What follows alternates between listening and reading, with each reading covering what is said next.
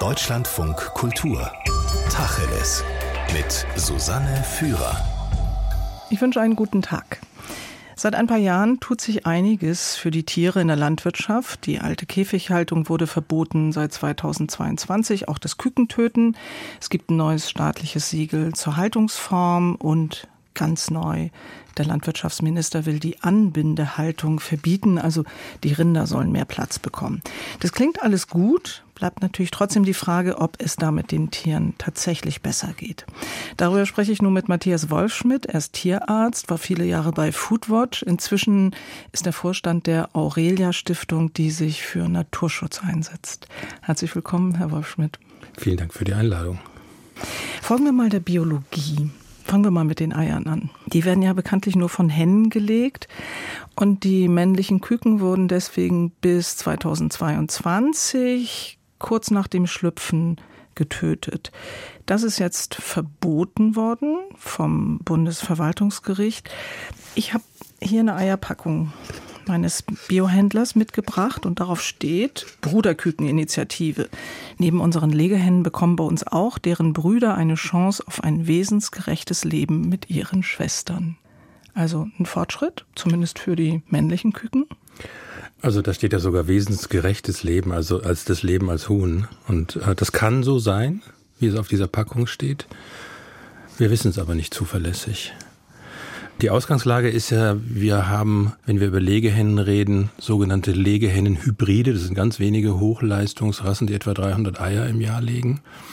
Und das Dilemma ist, wenn die Tiere sehr viel in der Reproduktion leisten, also in dem Fall viele Eier legen, dann wächst nicht viel Fleisch oder nicht viel Muskelmasse an die Tiere. Und äh, deswegen ist das Problem, dass die männlichen Küken nicht wirklich gut gemästet werden können. Und dieses Dilemma hat man versucht, sich zu entledigen, indem man die männlichen Küken bis vor kurzem einfach getötet hat. Das passiert im europäischen Ausland immer noch. Und in Deutschland ist es inzwischen verboten, wie Sie richtig gesagt haben.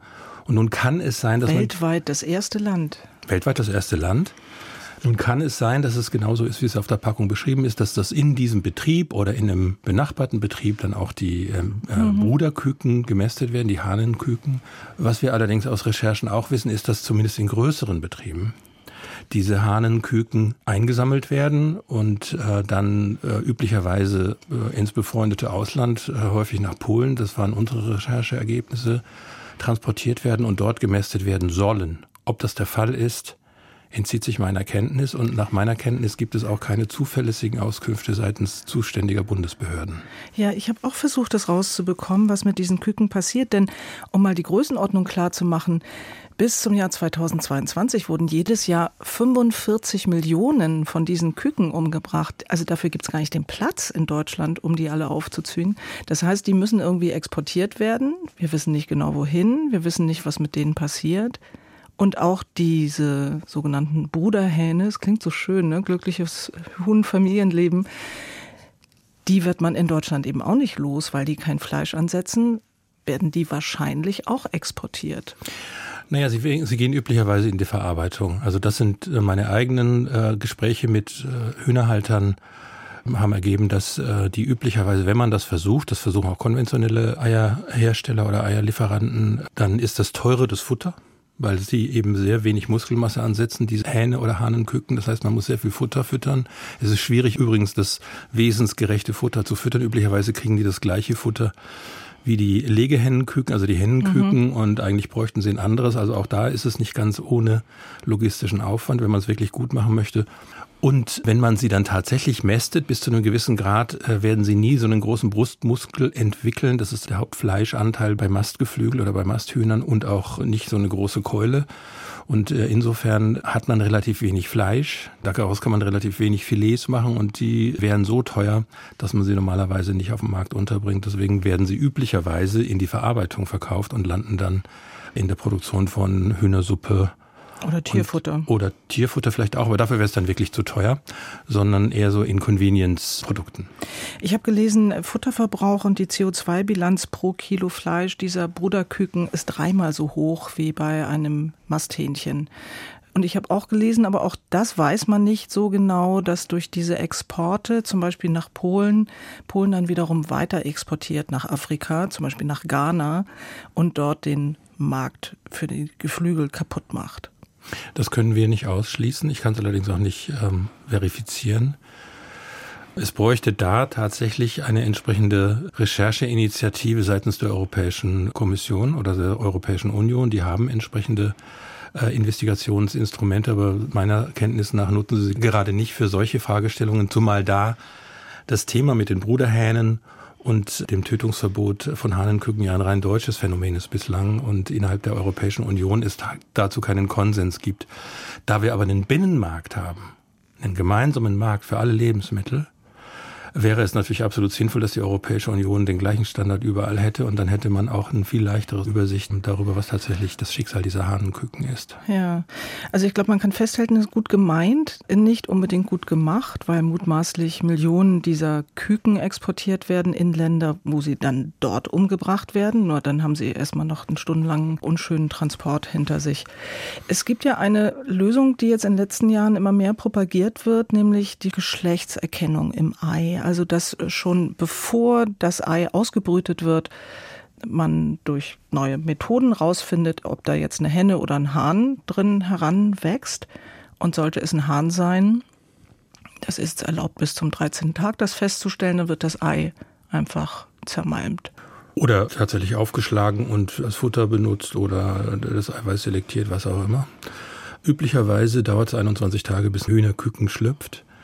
Der Zeitpunkt bis zum 13. Tag ist umstritten. Es gibt ähm, Fachleute, zu denen ich mich jetzt nicht zähle, ich referiere das nur, die sagen, ab dem sechsten, siebten, achten Tag müssen wir von Schmerzempfinden ausgehen. Naja, gab jetzt eine neuere Studie und deswegen ist jetzt zum 1. Januar dieses Jahres das Gesetz eben dahingehend geändert worden. Aber selbst mal angenommen, das stimmt, es gibt kein Schmerzempfinden bis dahin. Ist das dann eine Lösung des Problems der 45 Millionen Bruderküken? Das ist, wenn man sich anguckt, wie die Eierindustrie und die Legehennenhaltung organisiert ist in Deutschland und auch der gesamten Europäischen Union, übrigens auch im Ökosektor. Scheinbare gute Lösung, weil der Skandal weg ist. Es gibt keine ähm, schrecklichen Bilder mehr und keine Berichte darüber. Aber das Schicksal der Legehennen, also der weiblichen Küken, das ist natürlich weiterhin ein äußerst prekäres oder dramatisches, denn diese Tiere sind ja selektiert darauf, maximal viele Eier zu legen, etwa 300, ich sagte es bereits. Und für diese 300 Eier müssen sie natürlich nicht nur Futter aufnehmen, um diese, den, den Eidotter und das Eiweiß zu sezernieren, sondern sie müssen auch die Schalen produzieren. Und um 300 Eier zu beschalen im Legedarm, braucht es eine ganze Menge Kalzium. Und dieses Kalzium wird übers Futter natürlich zugefüttert. Aber wir wissen aus sehr, sehr klaren Studien inklusive Röntgenaufnahmen, dass heutzutage praktisch jede Legehenne, die Zahlen schwanken zwischen 80 und 99 Prozent, Knochen unter Knochenerweichung leidet, denn der Körper mobilisiert das Kalzium aus den Knochen. Also man könnte von Osteoporose sprechen, Knochenerweichung. Und das führt dazu, dass so eine Legehenne in diesem üblicherweise nur einjährigen Leben, in dem sie Eier legt, einen, zwei, drei bis zu acht oder zehn Brüche hat. Und das sind selbst Industrieangaben bestätigen die Zahlen und das weist halt darauf hin, dass der Körper dieser Tiere überfordert ist. Und diese Überforderung durch die extrem hohe Legeleistung, die extrem hohe Eierschalenproduktion, die wird durch das ganze Thema Bruderhahnaufzucht oder eben männliche äh, Küken identifizieren in der Schale überhaupt nicht adressiert. Weil das Ei ja trotzdem erst gelegt werden das muss. Das Ei muss gelegt werden und die Tiere, die dieses Ei legen, also unsere Eier, die wir äh, konsumieren, legen, diese Tiere, die sind in einer extrem prekären, um nicht zu sagen gesundheitlich vollkommen inakzeptablen Situation, was wir wissen, was wissenschaftlich niemand anzweifelt und wo völlig klar ist, wir kriegen es allein über Fütterung nicht hin, sondern es geht nach heutigem Stand zumindest eigentlich nur, indem wir uns Rassen suchen und eben auch selektieren auf solche Tiere und solche Rassen, die weniger Eier legen, damit sie ein stabiles Skelett haben. Nochmal äh, kurz zum Vergleich. 302 Eier, habe ich gelesen, ist der Schnitt eines deutschen Huhns im Jahr. Das wild lebende Urhuhn sozusagen legte 20 Eier im Jahr. Also dass einmal diese Dimension klar wird und außerdem auch ausschließlich im Sommer, wenn es hell und warm ist. Also fast alle dieser Hühner haben ein gebrochenes, teilweise mehrfach gebrochenes Brustbein, leiden unter Schmerzen und das tun sie alle, auch wenn ich jetzt Biohuhn oder Bio-Eier kaufe? Die meisten Hühner, die in der ökologischen Landwirtschaft gehalten werden, sind auch Hühner dieser sogenannten Legehybridrassen, die also sehr genau spezialisiert sind auf höchstmögliche Eierleistung. Die älteren Hörerinnen und Hörer erinnern sich vielleicht noch an die 50er, 60er oder 70er Jahre, dass man damals Hühner hatte, die legten weniger Eier. Und diese äh, sogenannten Zwei-Nutzungsrassen, wie man heute sagt, die waren auch so konstitutionell, dass äh, die Hahnenküken gemästet werden konnten und da auch ein bisschen Fleisch ansetzen. Das heißt, der Sprung in der Hühnerzucht gezielt auf diese eine gewünschte Eigenschaft, nämlich höchstmögliche Eierleistung, hat in den vergangenen 30, 40, 50 Jahren, sagen wir mal 50 Jahren dazu geführt, dass wir zwar tatsächlich enorme Leistungssteigerungen hatten, also diese zwei Nutzungshühner legen vielleicht 260, 270 Eier, nicht nur 20, die legen ja auch das ganze Jahr über Eier. Aber es sind eben 20, 30 Prozent weniger als diese Legehybride. Und das macht den Preisunterschied aus, denn es geht alles hm. um die Stückkosten und um die Erzeugungskosten. Also zwei Nutzungshühner, weil, also anders als bisher, diese zwei dominierenden Linien, es gibt die Legehennen und es gibt die Masthühner oder Hähnchen die liefern Eier und Fleisch.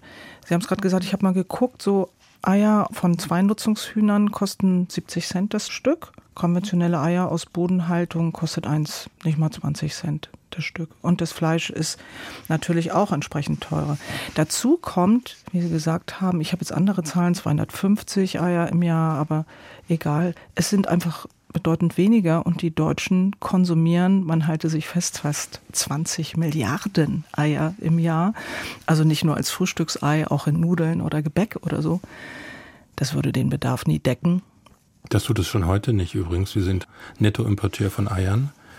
Unser Konsum hat sich ein Stück weit vergrößert, was damit zu tun hat, dass mehr Leute offensichtlich sich auf vegane Fleischalternativen ausrichten, öfters solche Produkte essen, die teilweise eben auch aus Eiern hergestellt werden oder worden sind bis vor kurzem.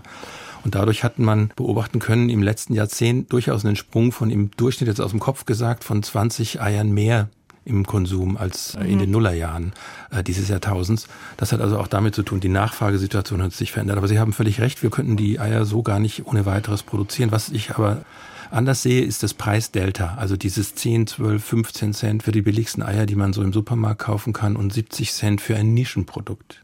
Da haben wir natürlich nicht die Skaleneffekte und die Effekte, die es mit sich bringt, wenn die Logistik der Supermärkte komplett auf diese Art von Eiern ausgerichtet wäre. Dann würde der Preis sinken. Dann würde der Preis sinken und das Delta wäre geringer. Es wäre immer noch ein Delta, ja, also ein mhm. Unterschied, aber es wäre nicht mehr ein so signifikantes Unterschied von Faktor 4 oder 5. Aber Herr Wolfschmidt, die entscheidende Frage ist doch, Sie haben vorhin darauf abgehoben, dass die normalen Legehennen, ob bio oder konventionell, alle diese Brustbeinbrüche haben und deswegen Schmerzen leiden. Ist denn das bei zwei Nutzungshühnern nicht so? Geht es denen besser? Nach allem, was wir wissen, dadurch, dass die Kalziummobilisation nicht so gravierend ist, dass also die Knochendichte höher ist, das Kalzium in den Knochen verbleibt, haben wir es deutlich seltener mit Brüchen zu tun. Ich kenne jetzt keine Studien, die das mal genau verglichen hätten. Wir wissen aber von der Fleischseite, dass die langsamer wachsenden Rassen signifikant weniger Gesundheitsprobleme haben als die Turbohühner, die wir heute als Bräuler mästen. Also da sehen wir einen ganz signifikanten Gesundheitsunterschied. Und bei den Zweinutzungslegehennen mangelt es meines Wissens im Moment einfach tatsächlich an systematischen Untersuchungen. Aber wir können davon ausgehen, dadurch, dass die körperliche Leistung nicht so enorm hoch ist, die Wahrscheinlichkeit für pathologische Prozesse eben nicht äh, so gegeben ist wie bei den heutigen Legehybriden. Im Deutschland von Kultur spreche ich mit dem Tierarzt, Tier- und Naturschützer Matthias Wolfschmidt über Tierschutz in der Landwirtschaft. Wolfschmidt, alles, was Sie jetzt gerade ausgeführt haben zu den Hühnern, läuft ja vollkommen konträr zu dem, wie wir gelernt haben, Tierschutz zu betrachten in der Landwirtschaft, also bei Nutztieren, nämlich immer auf die Haltungsform zu achten. Also ist das jetzt ein glückliches Biohuhn, was rausgehen kann und rumscharren kann, oder ist das ein armes Huhn, was in so einer riesigen Halle eingesperrt ist und ganz wenig Platz hat? Macht das wirklich gar keinen Unterschied? Natürlich macht es einen Unterschied und äh, alle wissenschaftlichen Definitionen sind sich einig darüber, dass es Voraussetzungen in der Haltung oder im Haltungsverfahren geben muss dafür, dass die jeweiligen Tiere die wesentlichen oder basalen arteigenen Verhaltensweisen ausüben können müssen. Deswegen ist zum Beispiel eine Käfighaltung ganz klar nicht tierschutzkompatibel, weil sie den wenn wir bei Legehennen bleiben, den Hennen verunmöglicht, irgendwie Scharren auszuüben. Scharren ist für die ganz wichtig oder zu hm. picken. Mhm. Und insofern bringt das schon etwas. Also es ist eine notwendige Voraussetzung für tierschutzkonforme Nutztierhaltung, aber keine, aber keine hinreichende. Okay. Mhm. Und hinreichend ist es, und da ist auch die wissenschaftliche Diskussion außerhalb Deutschlands, muss man sagen, völlig klar. Und auch Deutschland hat entsprechende Erklärungen der Welttierschutzorganisation, das ist eine Organisation der Vereinten Nationen, unterzeichnet, wie 170 weitere Staaten auch, dass man auf das Tier selbst gucken muss und das Tier selbst nicht nur ordentlich füttern, ordentlich unterbringen, vor Schmerzen, Schäden und Leiden schützen muss, sondern immer auch auf die Tiergesundheit achten muss, die ja mit den Schmerzen, Schäden und Leiden teilweise eins zu eins korreliert ist. Und da ist die deutsche Diskussion, um es freundlich zu formulieren, ein bisschen einäugig, um nicht zu sagen blind. Seit Beginn des Jahres gibt es ja ein neues äh, staatliches Siegel. Da geht es um die Haltungsform, gilt bisher auch nur für frisches Schweinefleisch, also auch nicht, wenn ich irgendwelche verarbeiteten Produkte kaufe. Und da gibt es dann eben diese verschiedenen Kategorien von Stall, über Stall Plus. Ich habe mir mal den Spaß gemacht, das auszurechnen. In einem konventionellen Stall hat so ein Riesenschwein, das sind ja so Riesenbrummer heute, Anspruch auf 75 Quadratzentimeter und Stall Plus immerhin 85 und so weiter, bis dann, also mit Auslauf, bis dann eben zur Biohaltung. Also da geht es auch wieder ausschließlich um die Haltung. Da geht es ausschließlich um die Haltung. Es geht ein Stück weit auch um was zur Haltung gehört, ist die Frage, ob die auf Betonspalten stehen. Das ist der Standard bei 95 Prozent der Mastschweine. Wir sind jetzt bei Schweinen. Ne? Hm. Das heißt, Betonspaltenböden sind Bodenanlagen aus, tatsächlich aus Beton und dazwischen gibt es so Ritzen. Da gehen dann die Fäkalien und der Urin werden dann von den Schweinen selbst nach unten getreten. Unten ist eine Grube, die das aufsammelt, die Gülle. Schweine sind sehr reinliche Tiere eigentlich und in der Wildform, also wir reden immer über gefangene Tiere, das, das ja. muss man sich klar sein, aber in der Wildform, also die Wildschweine, die haben Plätze in ihren Revieren, wo sie abkoten, auch als Signal gegenüber Artgenossinnen und Artgenossen und dann haben sie ganz saubere Plätze, wo sie wohnen sozusagen und mhm. sich niederlegen. Und diese Möglichkeit ist auf so einem engen Raum möglich, wohingegen, wenn man den Stall vergrößert, wenn man dann sogar, und das ist ja das Übliche in der Biohaltung, äh, Einstreu, also Stroheinstreu übrigens, üblicherweise, Verzeihung, in die Stelle und auf den Boden legt, dann haben die ganz andere Möglichkeiten, auch eine Art Nest zu haben, in dem sie sich ablegen und eine Ecke, in der sie tatsächlich dann auch den Kot absetzen. Das ist tatsächlich, wenn man auf diese Kennzeichnung achtet, auf diese Haltungskennzeichnung, ist ein markanter Unterschied in den verschiedenen Haltungssystemen. Ja. Gleichwohl, wenn ich das direkt anschließen darf, ist es leider nicht so, dass automatisch in den ja als Premium-Kategorie eingestuften Öko-Schweinehaltungen alle Tiere deswegen prima Leben haben. Es gibt nicht so wahnsinnig viel Öko-Schweinemester, davon abgesehen, aber die, die es gibt, auch bei denen sehen wir eine Streuung, was die Tiergesundheit anlangt und was die Schäden, die die Tiere in ihrem relativ kurzen Leben entwickeln, die körperlichen Schäden und damit auch einhergehende mehr oder weniger große äh, Schmerzen und Leiden, sehr groß sein können von Betrieb zu Betrieb hm. gibt es große Unterschiede. Diese Beobachtung ist gültig für im Grunde alle Haltungsverfahren, für alle Betriebsgrößen, egal wo wir hingucken. Es gibt in jeder Kategorie, in jeder Betriebsform bessere oder sehr gute, weniger gute oder mäßige, aber auch ganz schlechte Betriebe. Kommen wir gleich nochmal ausführlicher dazu. Ich würde gerne nochmal bei dem äh, Punkt mit der Haltung bleiben und darauf verweisen, dass ja in diesen Tagen der Entwurf eines überarbeiteten Tierschutzgesetzes äh, bekannt geworden ist aus dem Landwirtschaftsministerium. Also ein Referentenentwurf, noch nicht mal abgestimmt mit den anderen Ressorts, geschweige denn mit der FDP.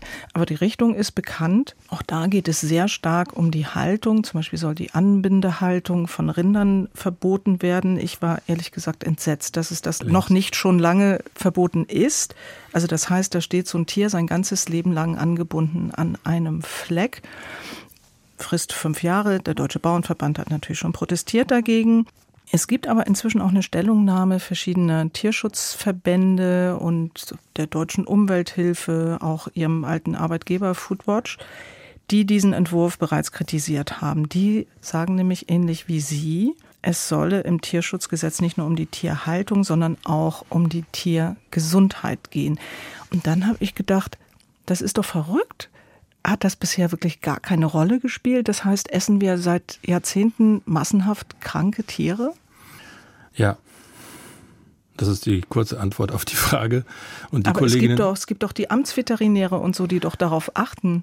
Ja, das ist tatsächlich so. Wir müssen dann zwei Perspektiven unterscheiden. Das eine ist die lebensmittelhygienische Perspektive und da gucken die Kolleginnen in der Lebensmittelüberwachung sehr genau hin. Am Schlachthof wird jeder Schlachtkörper, also jedes getötete Tier, das dann so in der Mitte durchgesägt oder geschnitten worden ist, wird beschaut, wird mhm. veterinärmedizinisch oder durch entsprechende Assistenten angeguckt. Das ist genau definiert, was die sich angucken müssen. Das ist jetzt keine total ausführliche pathologische Obduktion, leider nicht. Es ist eine sehr schnelle Geschichte, die haben da ganz wenig Zeit für, denn es geht um Wirtschaftlichkeit. Aber man könnte an dieser Stelle zum Zwecke des verbesserten Tierschutzes, und zwar des gesundheitlichen Tierschutzes, ein bisschen genauer hingucken. Dann könnten die Schlachthöfe halt nicht ganz so schnell Tiere schlachten natürlich. Also das ist das wirtschaftliche Dimension dabei und könnte sehr gut identifizieren, was man heute auch schon sieht, aber dann eben noch valider identifizieren bei jedem einzelnen Tier. Mhm. Übrigens beim Geflügel macht man das über Fotografie und dann Computerauswertung. Also wir können sehr genau gucken. Und jetzt nochmal zu der Frage, essen wir kranke Tiere? Wir essen keine Tiere oder keine Produkte, die uns krank machen würden. Also die werden weggeschnitten. Also wenn wir uns vorstellen, ein Abszess an einem Schwein, am Bein, am Oberschenkel, der würde weggeschnitten. Eine Lunge, die starke Anzeichen von Lungenentzündung hat, wird weggeschmissen. Mhm. Eine Leber, die entsprechende Parasitenzeichen hat, wird weggegeben. Also nur um das so zu illustrieren.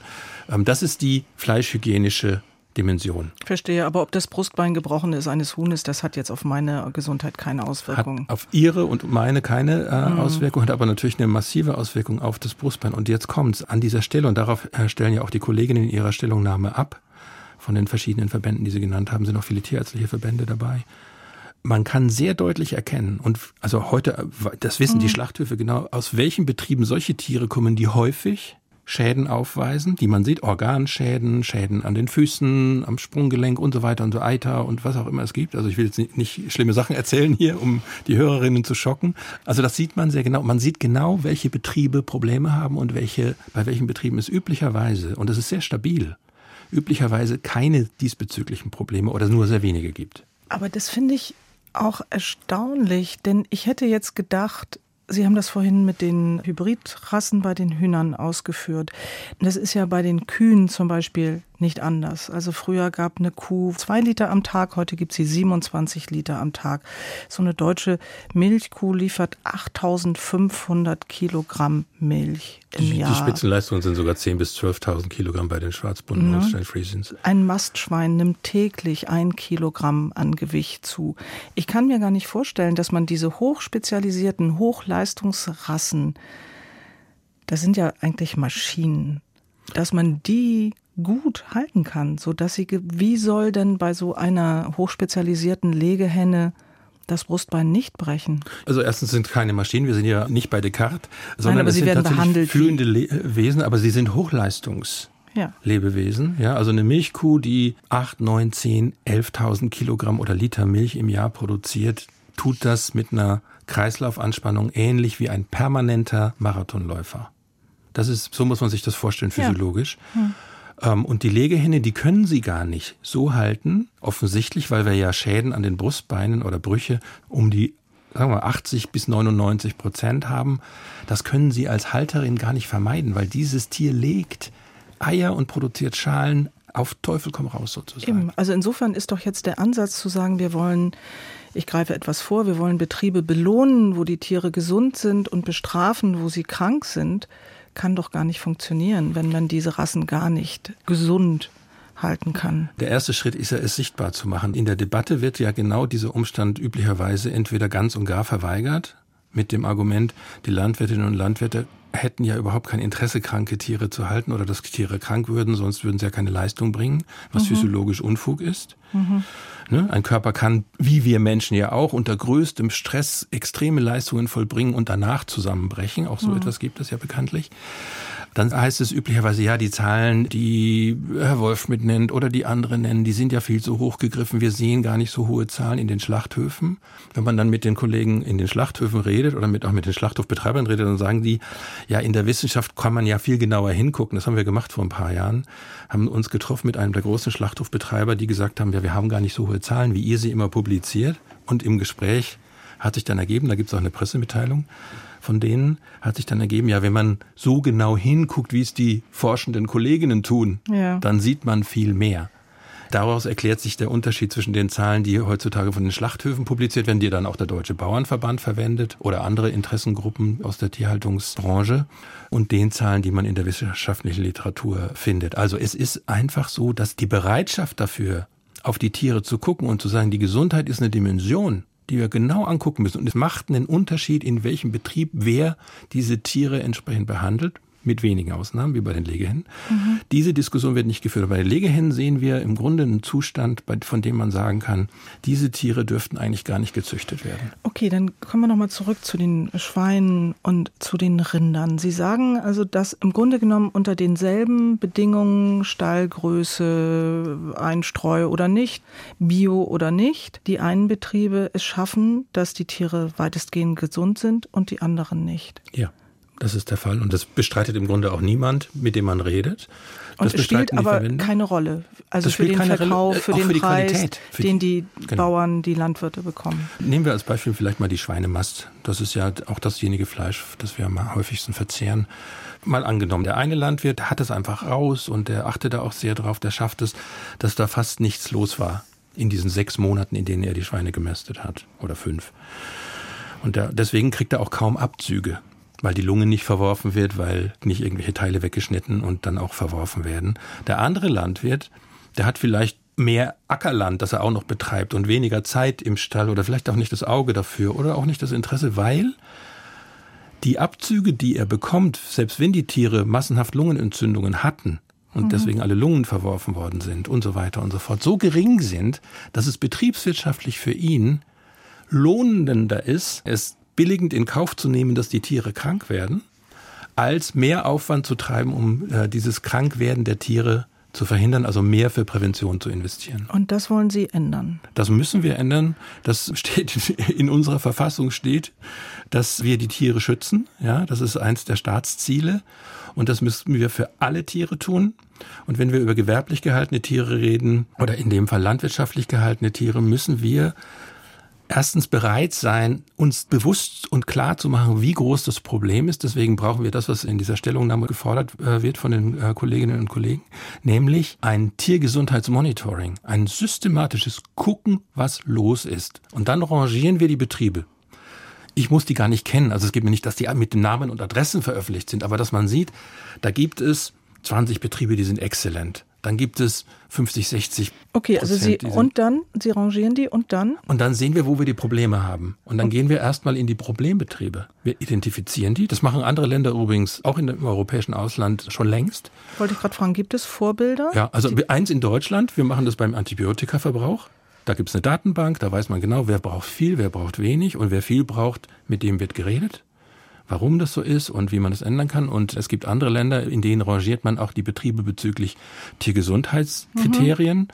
Und auch da ist es so, oh Wunder, wenn die das wissen, wie schlecht sie im Vergleich zu den anderen sind und auch gezeigt bekommen, dann gibt es welche, die strengen sich mehr an, die ändern dann auch was und es wird besser. Und es gibt welche, da muss man dann auch sagen, irgendwann ist Schluss mit Tierhaltung. Das ist leider so. Wer es nicht kann, soll die Tiere nicht halten. Und würden Sie es auch über den Preis dann regulieren? Ja, Unbedingt.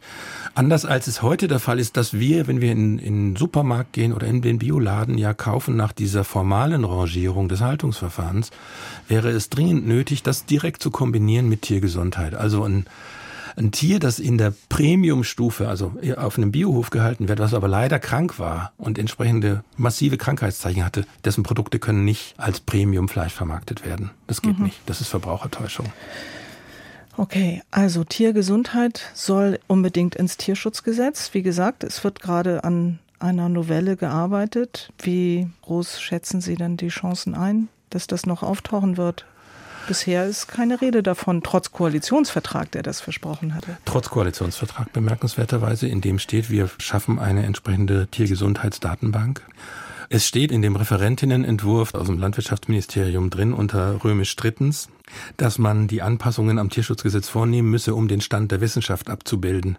Der Stand der Wissenschaft ist aber einer, den das Tierschutzgesetz bislang nicht abbildet und auch diese Änderungsvorschläge. Jetzt kommt es also darauf an, wenn Deutschland als eine der führenden Forschungs- und Wissenschaftsnationen dieses Globus sich selbst ernst nimmt, dann muss der Stand der Wissenschaft in diesem Tierschutzgesetz abgebildet werden und dann muss Tiergesundheit eine ganz wesentliche Rolle haben. Und deshalb sage ich, wir haben alle Chancen, wenn wir uns nicht selbst völlig lächerlich machen wollen. Sagt Matthias Wolfschmidt. Er ist Tierarzt, war viele Jahre bei Foodwatch und inzwischen ist er Vorstand der Aurelia Stiftung, die sich für Naturschutz einsetzt. Danke fürs Gespräch, Herr Wolfschmidt. Vielen Dank.